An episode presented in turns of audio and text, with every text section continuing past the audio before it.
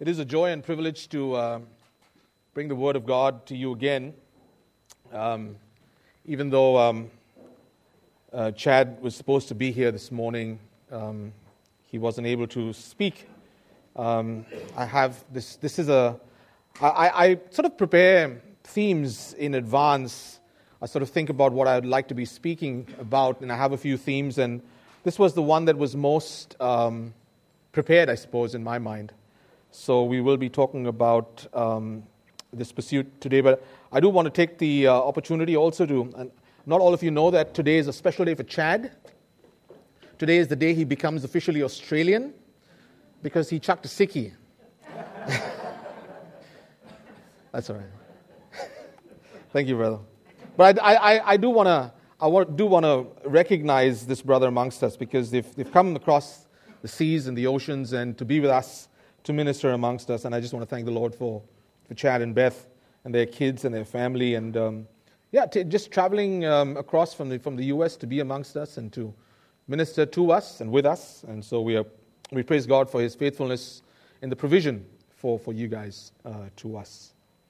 So um, we're continuing our series on what Christians pursue. And uh, the pursuit we'll be looking at this morning is the pursuit of service uh, as was read to us from uh, Joshua 24 um, 1 to 15. Uh, our, our, focus will be on verses 14 and 15, but uh, we need to read from verse 1 to 13 just for context, uh, just to get a sense of, of what Joshua is saying. How do we understand service amongst ourselves? how do we practice this? So, we're going to look at um, our study in four parts. Uh, before, I, before I start, I do want to put the disclaimer out there that just because I'm speaking about service doesn't mean I've got it sorted in my life. Uh, I'm not standing here as someone who's got it all sorted and expecting you to live up to it, but just aware, painfully aware of my own shortcoming in terms of my service to the Lord, but encouraged by what I've prepared, encouraged by what I've learned, and hopefully it will be an encouragement to you as well. Uh, like I said, our study will be in four parts, and uh, we'll begin uh, with a bit of context, and we'll call this uh, the setting um, of service. Uh, this is the end of the book of Joshua, um, this, um, and um, he's perhaps one of Israel's most underestimated military leaders. I mean, we've got leaders, uh, you know, we've got the judges, we've got Moses, Elijah, the prophets, big names. Um, but um, but um, James Montgomery Boice, in his commentary on Joshua, has this to say about the man, and I quote Joshua was a soldier. He was a brilliant soldier, one of the most extraordinary military commanders of all time. But he was not an exciting person, as far as we can tell. He was probably just a bit of a plugger, rather straightforward man who was chiefly concerned with carrying out his divine mission, commission to the letter. He had no great sins and made very few mistakes. In short, he was not the kind of person who would make a very good hero for a novel. I continue with the quote Yet Joshua was eminently God's man. God told him at the very beginning of the conquest Be careful to obey all the law my servant Moses gave you. Do not turn from it to the right or to the left, that you may be successful where you go. And this is exactly what Joshua did, and he was successful. Joshua directed the Jewish conquest of Canaan for seven long years, subduing all the great fortresses and cities of the land. He led the people in a, in a renewal of their covenant with God. And at the very end, when he was at least 90 years old, so we get an idea that when, when Joshua is speaking this, he's about 90 years old, he challenged a new generation to be faithful. Unquote. At the, at, at the age of about 90, Joshua summons uh, the people of Israel. In chapter 23, he summons just the, the leaders and the elders. And here in chapter 24, he summons the whole, all the people, as it were, the, the entire nation, to address them. And like Boice says, he challenges a new generation to be faithful. Just to give you some context, it's about 50 years since the, since the Exodus. It's uh, when, when Joshua was saying this. So they've, been, they've, been, they've left Egypt, they've wandered in the wilderness for about 40 years, and about 10 years, this campaign has been going on, conquering the promised land, getting in, you know, the, the Moabites and the Hittites and the Canaanites and the Jebusites and all the ites. And, uh, and now they've settled in the land, and Joshua is, is, is challenging the people to be faithful. And how does he do it?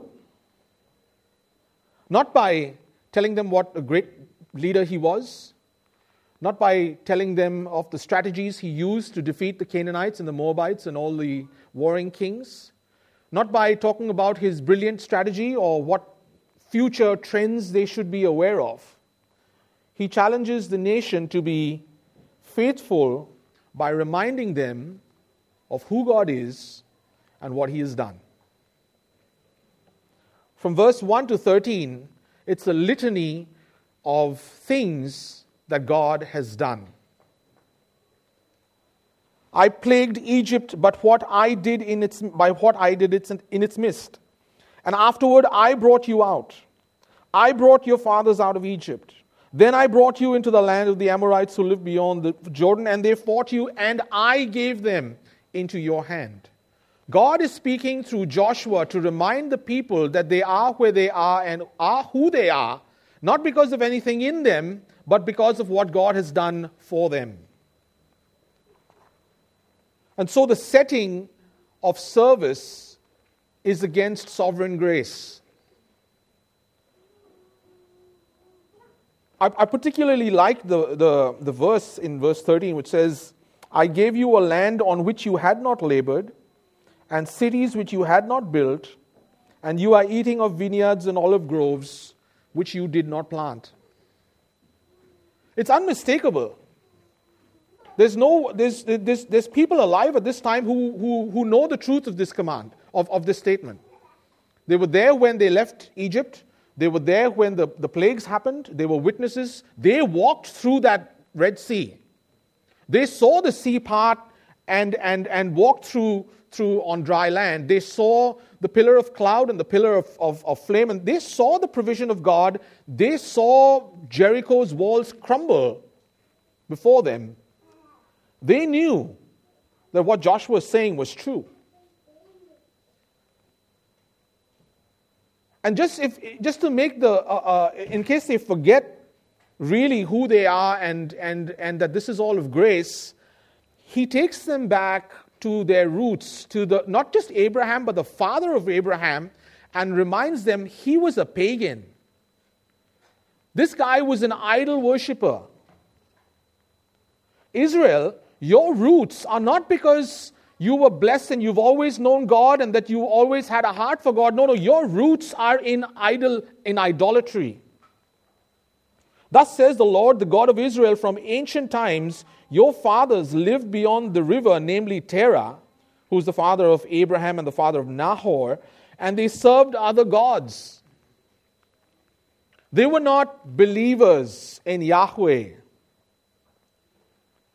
Then I took your father Abraham from beyond the river and led him through the land of Canaan and multiplied his descendants and gave him Isaac. I did all this.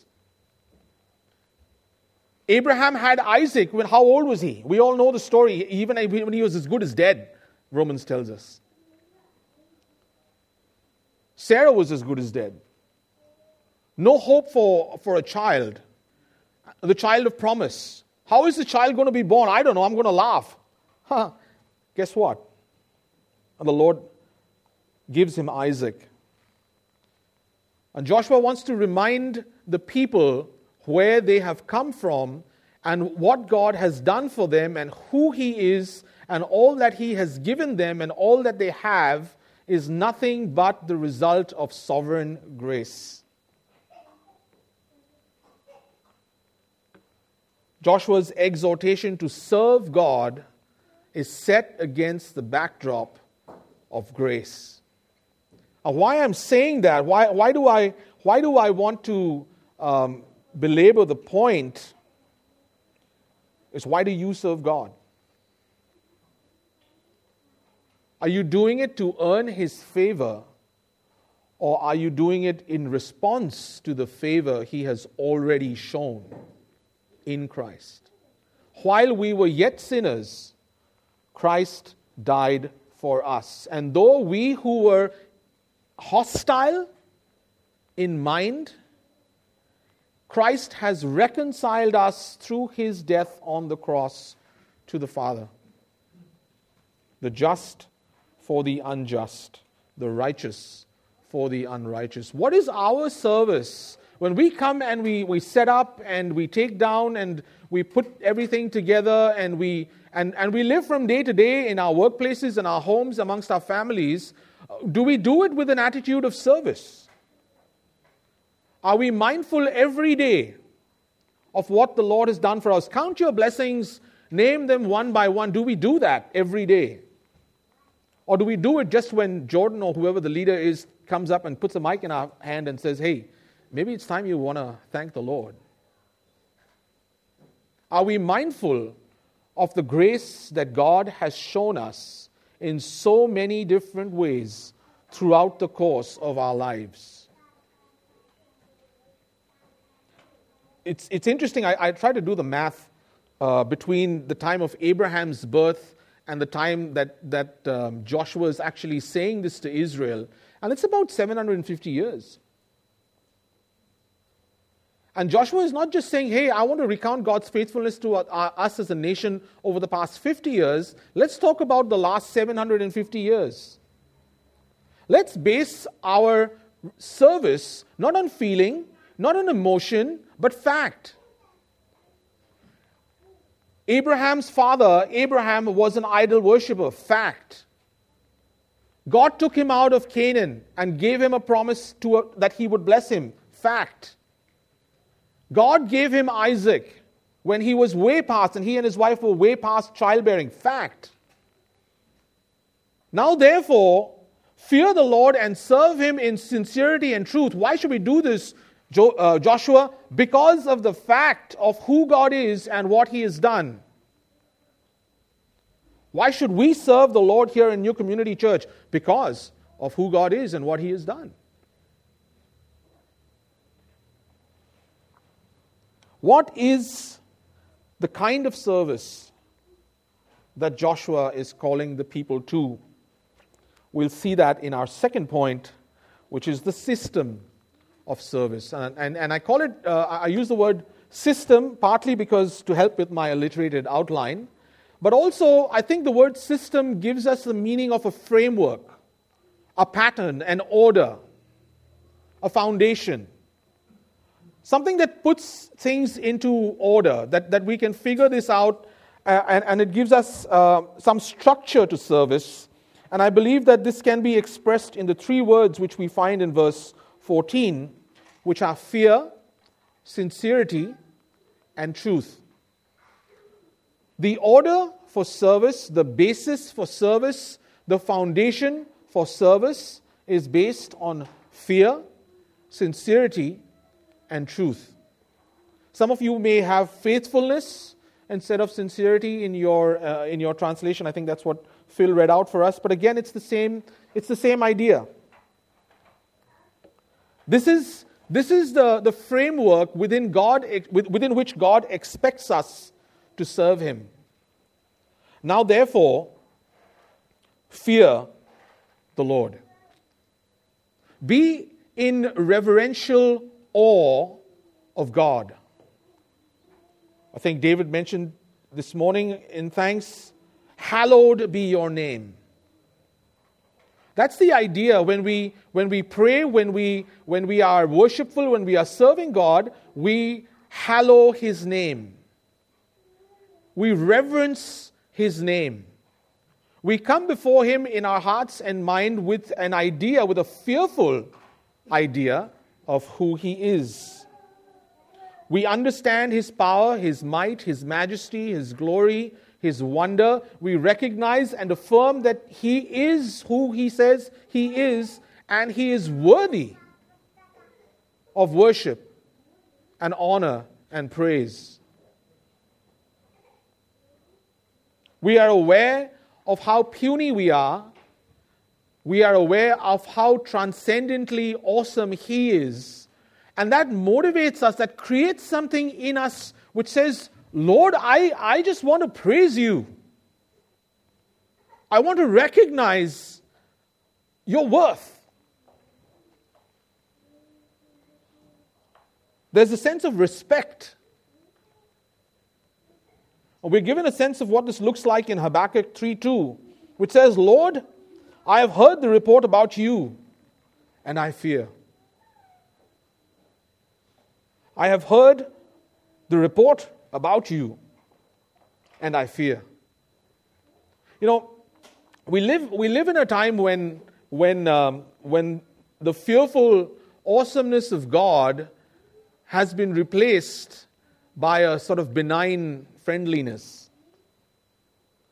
Evangelicals, in a bid to try and make God more acceptable and palatable by culture around, have sort of dumbed down the awesomeness of God.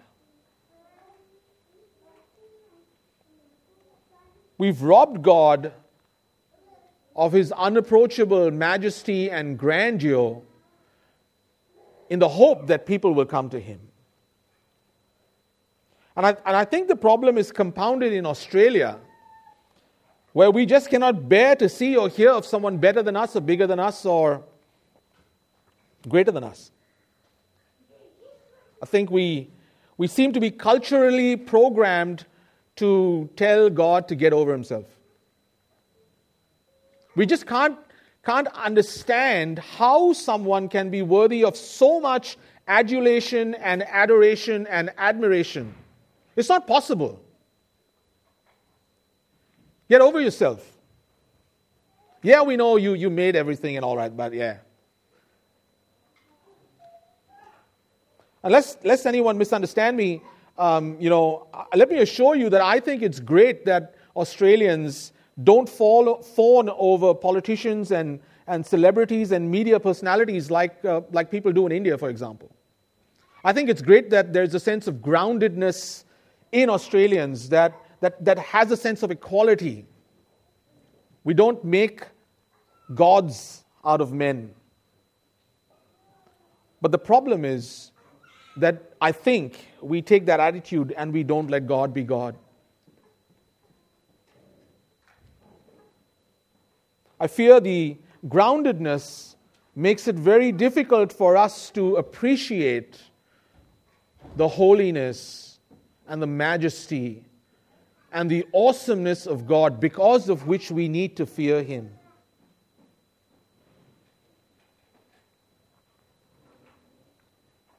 Therefore, since we receive a kingdom which cannot be shaken, let us show gratitude by which we may offer to God an acceptable service.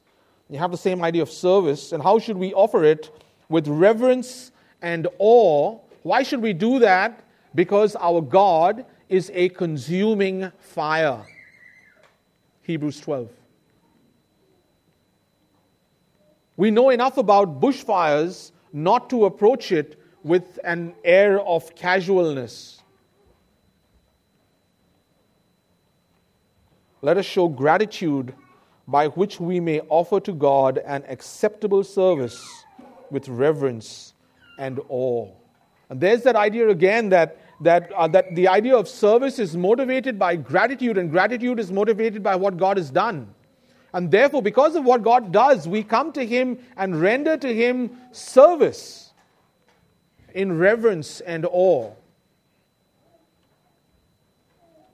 There's also another idea, uh, and, and, and um, I'm happy to be corrected, as to why we don't fear as we ought. And I think it's because we think science has taken away the mystery of God. And it has. We, we, we don't uh, fear thunder and lightning or think that it's Zeus throwing down bolts of fire or something because we know that it's a natural phenomenon. We, we don't fear uh, earthquakes because we know we can predict them. We don't fear tsunamis because we know we can predict them and we can uh, get to safety before they come. But I think the, the atheists are right when they say that we serve a God of the gaps. That if there's uh, that if, if we only worship that which we fear, and so if you take away the fear, then there's no need to worship, right?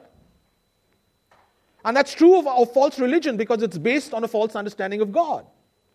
False religion is based on the God of the gaps. But true religion is not based on the God of the gaps, it's based on what God has told us. It's not based on ignorance, it's based on knowledge. We fear because God has told us who He is. Joshua is telling the people of Israel, don't fear because you, you know you don't understand natural phenomena. Fear God because of who He is and what He has done and what you have seen Him do. Do we fear God as we ought? Because if we don't fear Him as we ought, we can't serve Him as we should. If we want to serve, and I know we all do, we must fear God. We must give him the reverence and awe that is due unto his name. Reverential fear is a prerequisite for service. Now, therefore, fear the Lord and serve him in sincerity. Serve him properly, completely. There's a, there's a sense of, of being full, of rendering service that is, that is complete, that, that there's nothing left to do. Uh, you, are, you are rendering service such that it is not shoddy, that has to be done again and again. Uh, you do it with, with a sense of, hey, I'm doing this for the Lord. I fear Him, and you can understand how the fear of the Lord would want us to, would motivate us to provide service that is sincere, genuine, authentic, complete, pure. Uh, the same word is used uh, in, in, uh, in, uh, to, to refer to sacrifices without defect. Bring the Lord service that is without defect. Bring the Lord service that is from the bottom of your heart and true and genuine because He knows your heart. He can look into your heart. He can see your motivations for why you're doing what you're doing. the sacrifice of service that we want to offer has to be sincere. There's a qualitative aspect to it. We want to offer what is good. Now, therefore, fear the Lord and serve Him in sincerity and truth meaning something that is confirmed as true, something that is objectively true, something that is objectively real, something that is free from illusion. Again, this idea is don't serve God because He's just some mystic, mystical, mysterious one that you can't figure out. Serve God because you know who He is. Serve God based on the truth that He has revealed in His Word about who He is. Why, why is uh, why truth? Well, because you can be sincere and you can be sincerely wrong. Sincerity alone is not a criteria for service. Our sincerity must be accompanied by truth. And how do we assess whether our reverential fear and our sincerity is accurate and correct and reasonable? Well, according to the Word of God. Psalm 119, verse 160. The sum of your word is truth. And the NIV puts it, all your words are true. Proverbs 30, verse 5. Every word of God is tested, and the NIV says, every word of God is flawless. And Jesus prays to his Father in John 17, 17, sanctify them in the truth. Your word is truth. Our fear must be based on the objective truth of God's word. If we are to serve out of fear, we must serve on the basis of knowing who God is. We can't serve if we're not in the word.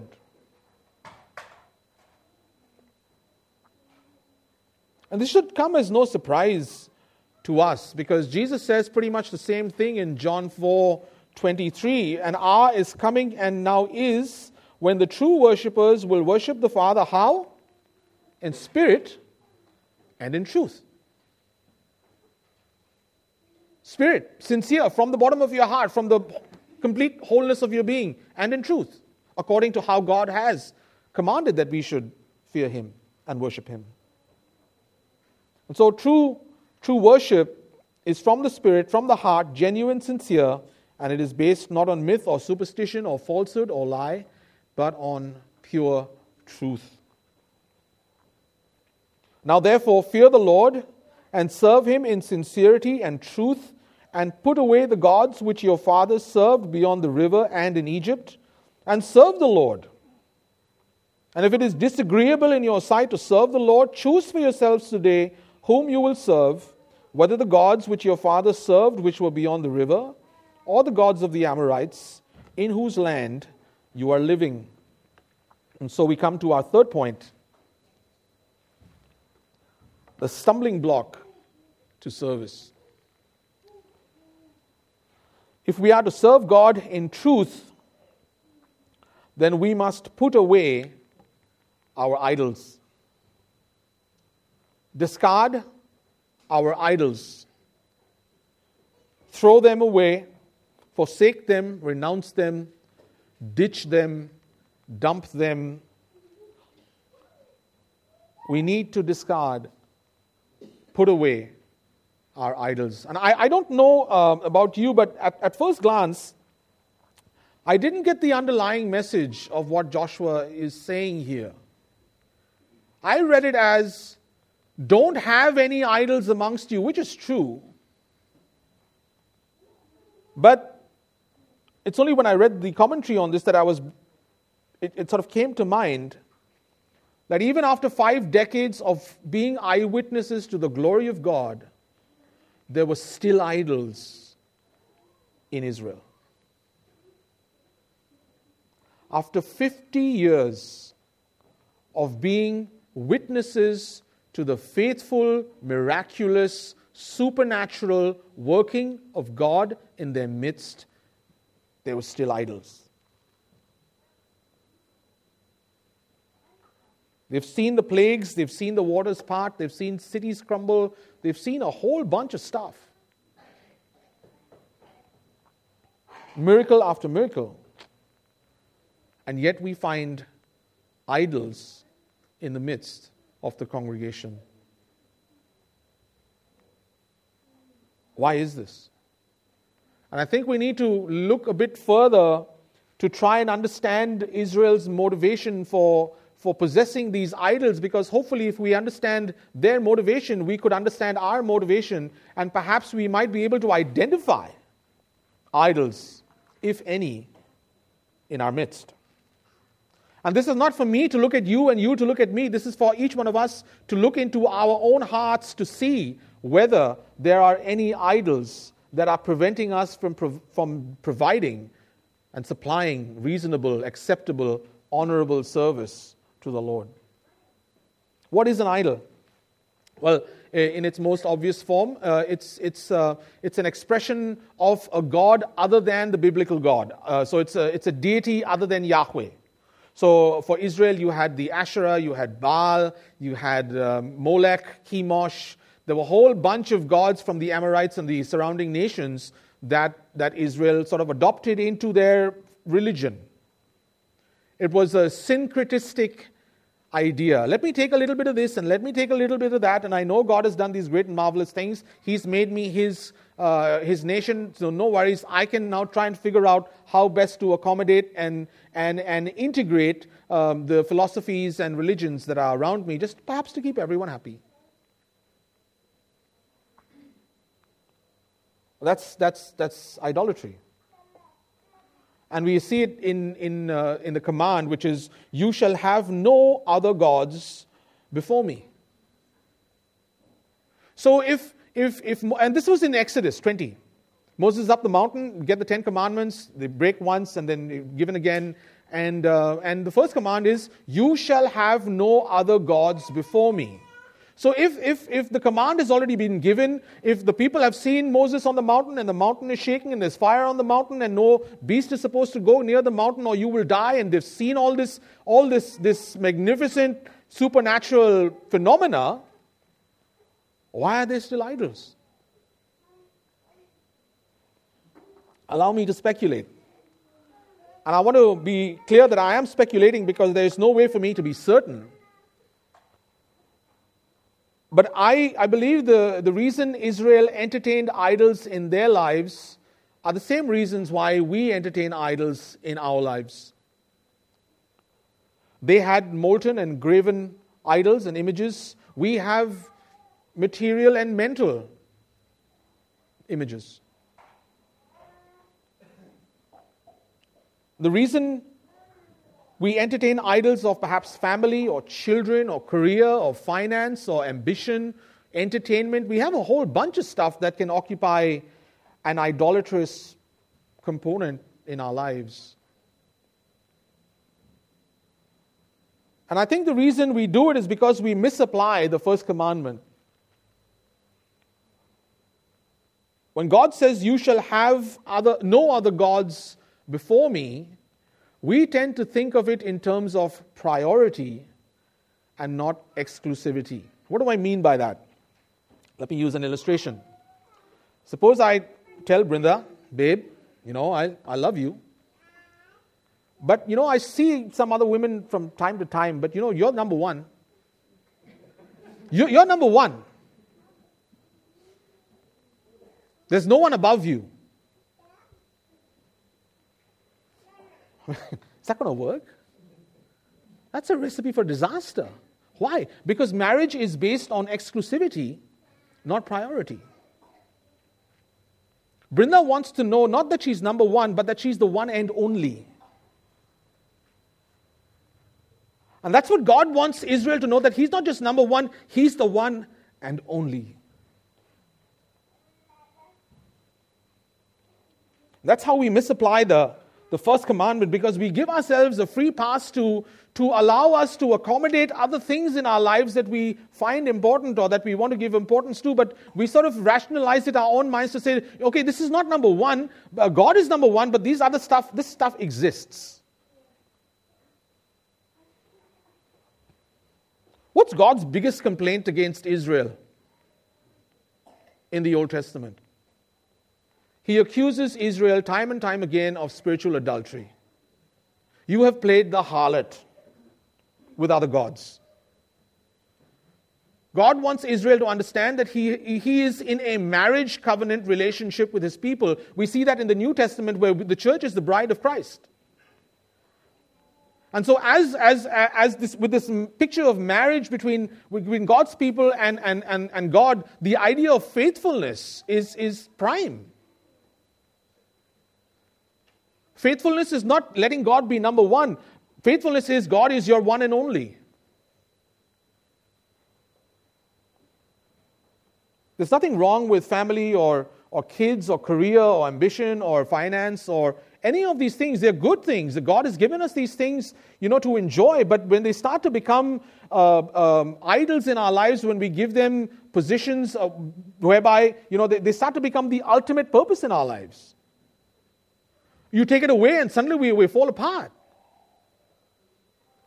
That's when we know that we've got an idol. And that's when we know that we can't serve the Lord as we ought. We're just creating stumbling blocks for ourselves that, that prevent us from serving God in a manner that is pleasing and acceptable to Him. There's another form of an idol. And it's not so obvious, but it's even more insidious. I mean, you can, you can, you can say, hey, I can see uh, that this is Baal or Molech or Chemosh and it's a different God. And so don't worship a different God. But the other form of idolatry, which is much more insidious, is something that claims to be the true God but isn't. And the case in point over here we see is, is the golden calf. Now, when the people saw that Moses delayed to come down from the mountain, Exodus 32. The people assembled about Aaron and said to him, Come, make us a God who will go before us. Don't invent a new God. Just let give some visual, you know, expression to who God is. Come make us a God who will go before us. As for this Moses, the man who brought us up from the land of Egypt, we do not know what has become of him. And Aaron said to them, Tear off the gold rings which are in the ears of your wives, your sons, and your daughters, and bring them to me. And then all the people took off the gold rings which were in their ears and brought them to Aaron, and he took them from their hand and fashioned it with a graving tool and made it into a molten calf. And they said, This is your God, O Israel, who brought you up from the land of Egypt. This is Yahweh. This is the God who appeared to Moses in a burning bush and said that his name was I am. This calf that we have created is Yahweh. And that is why you have the second commandment you shall not make for yourself an idol or any likeness of what is in heaven, above or on earth, beneath or in the water, under the earth. You shall not worship them or serve them, for I, the Lord your God, am a jealous God. The first command is so that we will not worship any other God. The second command is so that we will worship God as He tells us how we, sh- he, we, sh- we should worship Him. We should not form any expression in our own minds as to who this God is. And the problem is that despite years and years and years of sitting in church, singing hymns, praying, go to Bible study, we can still harbor images of God in our own minds that are not in alignment with His word of who He is. And I want to read to you about what J.I. Packer has to say about the commandments against idolatry, and he writes this in his book, Knowing God. It's a must read uh, just to know God. And this is what he says, and I quote Imagining God in our heads can be just as real a breach of the second commandment as imagining Him by the work of our hands. Imagining God in our head can be just a breach of the second command as imagining Him with our hands. How often do we hear this sort of thing? I like to think God of God as the great architect or mathematician or artist. I don't think of God as a judge. I like to think of him simply as Father. It needs to be said with the greatest possible emphasis that those who hold themselves free to think of God as they like are breaking the second commandment. God is not any sort of man. We were made in his image, but we must not think of him as existing in ours. To think of God in such terms is to be ignorant of God and not to know him. Unquote.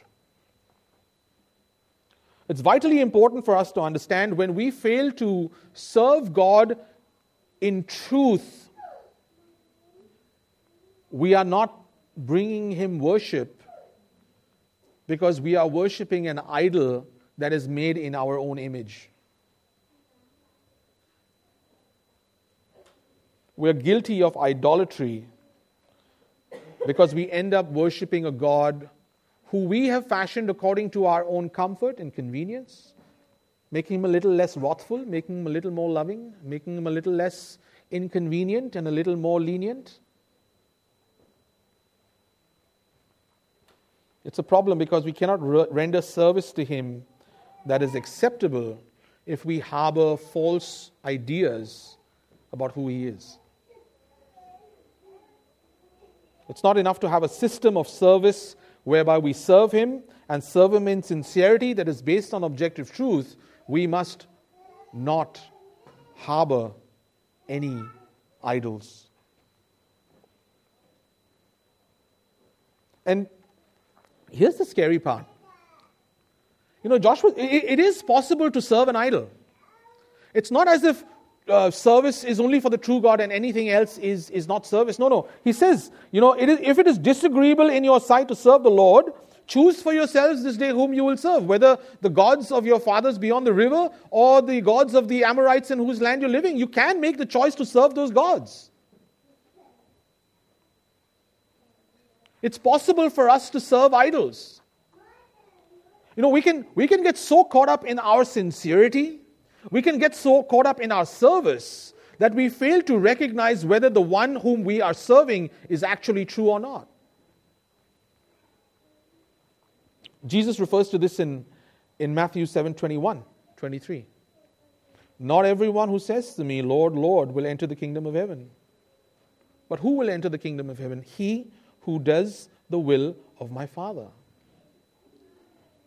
Many will say to me on that day, Lord, Lord, did we not prophesy in your name? And in your name cast out demons? And in your name perform many miracles? And then I will declare to them, I never knew you. Depart from me. And this is really interesting how he describes them. You who practice lawlessness. You who engage in works that is anti law. You who engage in works that is against my word. It's not about casting out demons and doing something in Jesus' name and performing miracles. It's doing it in a manner that is in consistency with His word. And the problem with many evangelicals in that great and, and awful day is not that they worshipped Hindu gods or Buddhist gods or, or Muslim gods, is that they did not worship Christ as He said He ought to be worshipped. It should give us pause to understand that when we serve, we don't just serve in the way we want to serve, we serve in the way He wants us to serve. He sets the standard of what true and acceptable service is. I don't know about you, but that just gives me the shivers. I don't say that, say that to scare us or somehow threaten us, but to make us aware of a real danger, and, and, and so we can take preventative measures. And how do we do that? How, how do we correct ourselves if we need to? And so we come to our last point, which I'm going to say is the summary of service. Now, therefore, fear the Lord and serve him in sincerity and truth, and put away the gods which your fathers served beyond the river and in Egypt, and serve the Lord. If it is disagreeable in your sight to serve the Lord, choose for yourselves today whom you will serve, whether the gods which your fathers served, which were beyond the river, or the gods of the Amorites in whose land you are living. And then there's that wonderful poster that we have in all our houses. But as for me and my house, we will serve the Lord. I believe that service can be summarized in two words obedience and worship. Why obedience? Jump down to verse 22 of Joshua 24. Joshua said to the people, You are witnesses against yourselves that you have chosen for yourselves the Lord. I mean, Joshua has been telling them, hey, you guys are you guys are going to stray. No, no, no, no, we're not going to stray. We're going to worship the Lord. We're going to do the right thing. We're going to we're going to worship him and make sure that we don't stray from his commands. Okay. You are witnesses against yourselves that you have chosen for yourselves the Lord to serve him. And they said, We are witnesses. Yep, we agree. Now therefore, put away the, again, put away the foreign gods which are in your midst. Discard your idols and incline your hearts to the Lord, the God of Israel. And the people said to Joshua, We will serve the Lord our God and we will obey. We will listen. We will do as he has commanded us. Service to the Lord is all about obedience to his word. It's, that simple, really. Why worship? Listen to Romans 12:1 and you know this. Therefore I urge you brethren by the mercies of God to present your bodies a living and holy sacrifice acceptable to God, which is what? Your spiritual service of worship. Paul and Joshua are doing the same thing. They're recall Paul in, in, in Romans for 11 chapters, he's just recounting the work of God, the character of God, the nature of God, all that he has done, all that he has done. Now, therefore, by the mercies of God, present yourself. And Joshua's doing the same thing. Therefore, now, therefore, because of 750 years of faithful, committed service from the Lord your God, serve him in sincerity, in fear, and in truth.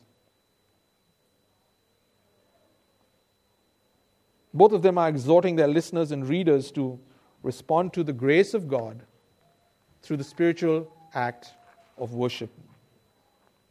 And you could read Joshua 24 14, our text like this Now therefore fear the Lord and worship him in sincerity and truth.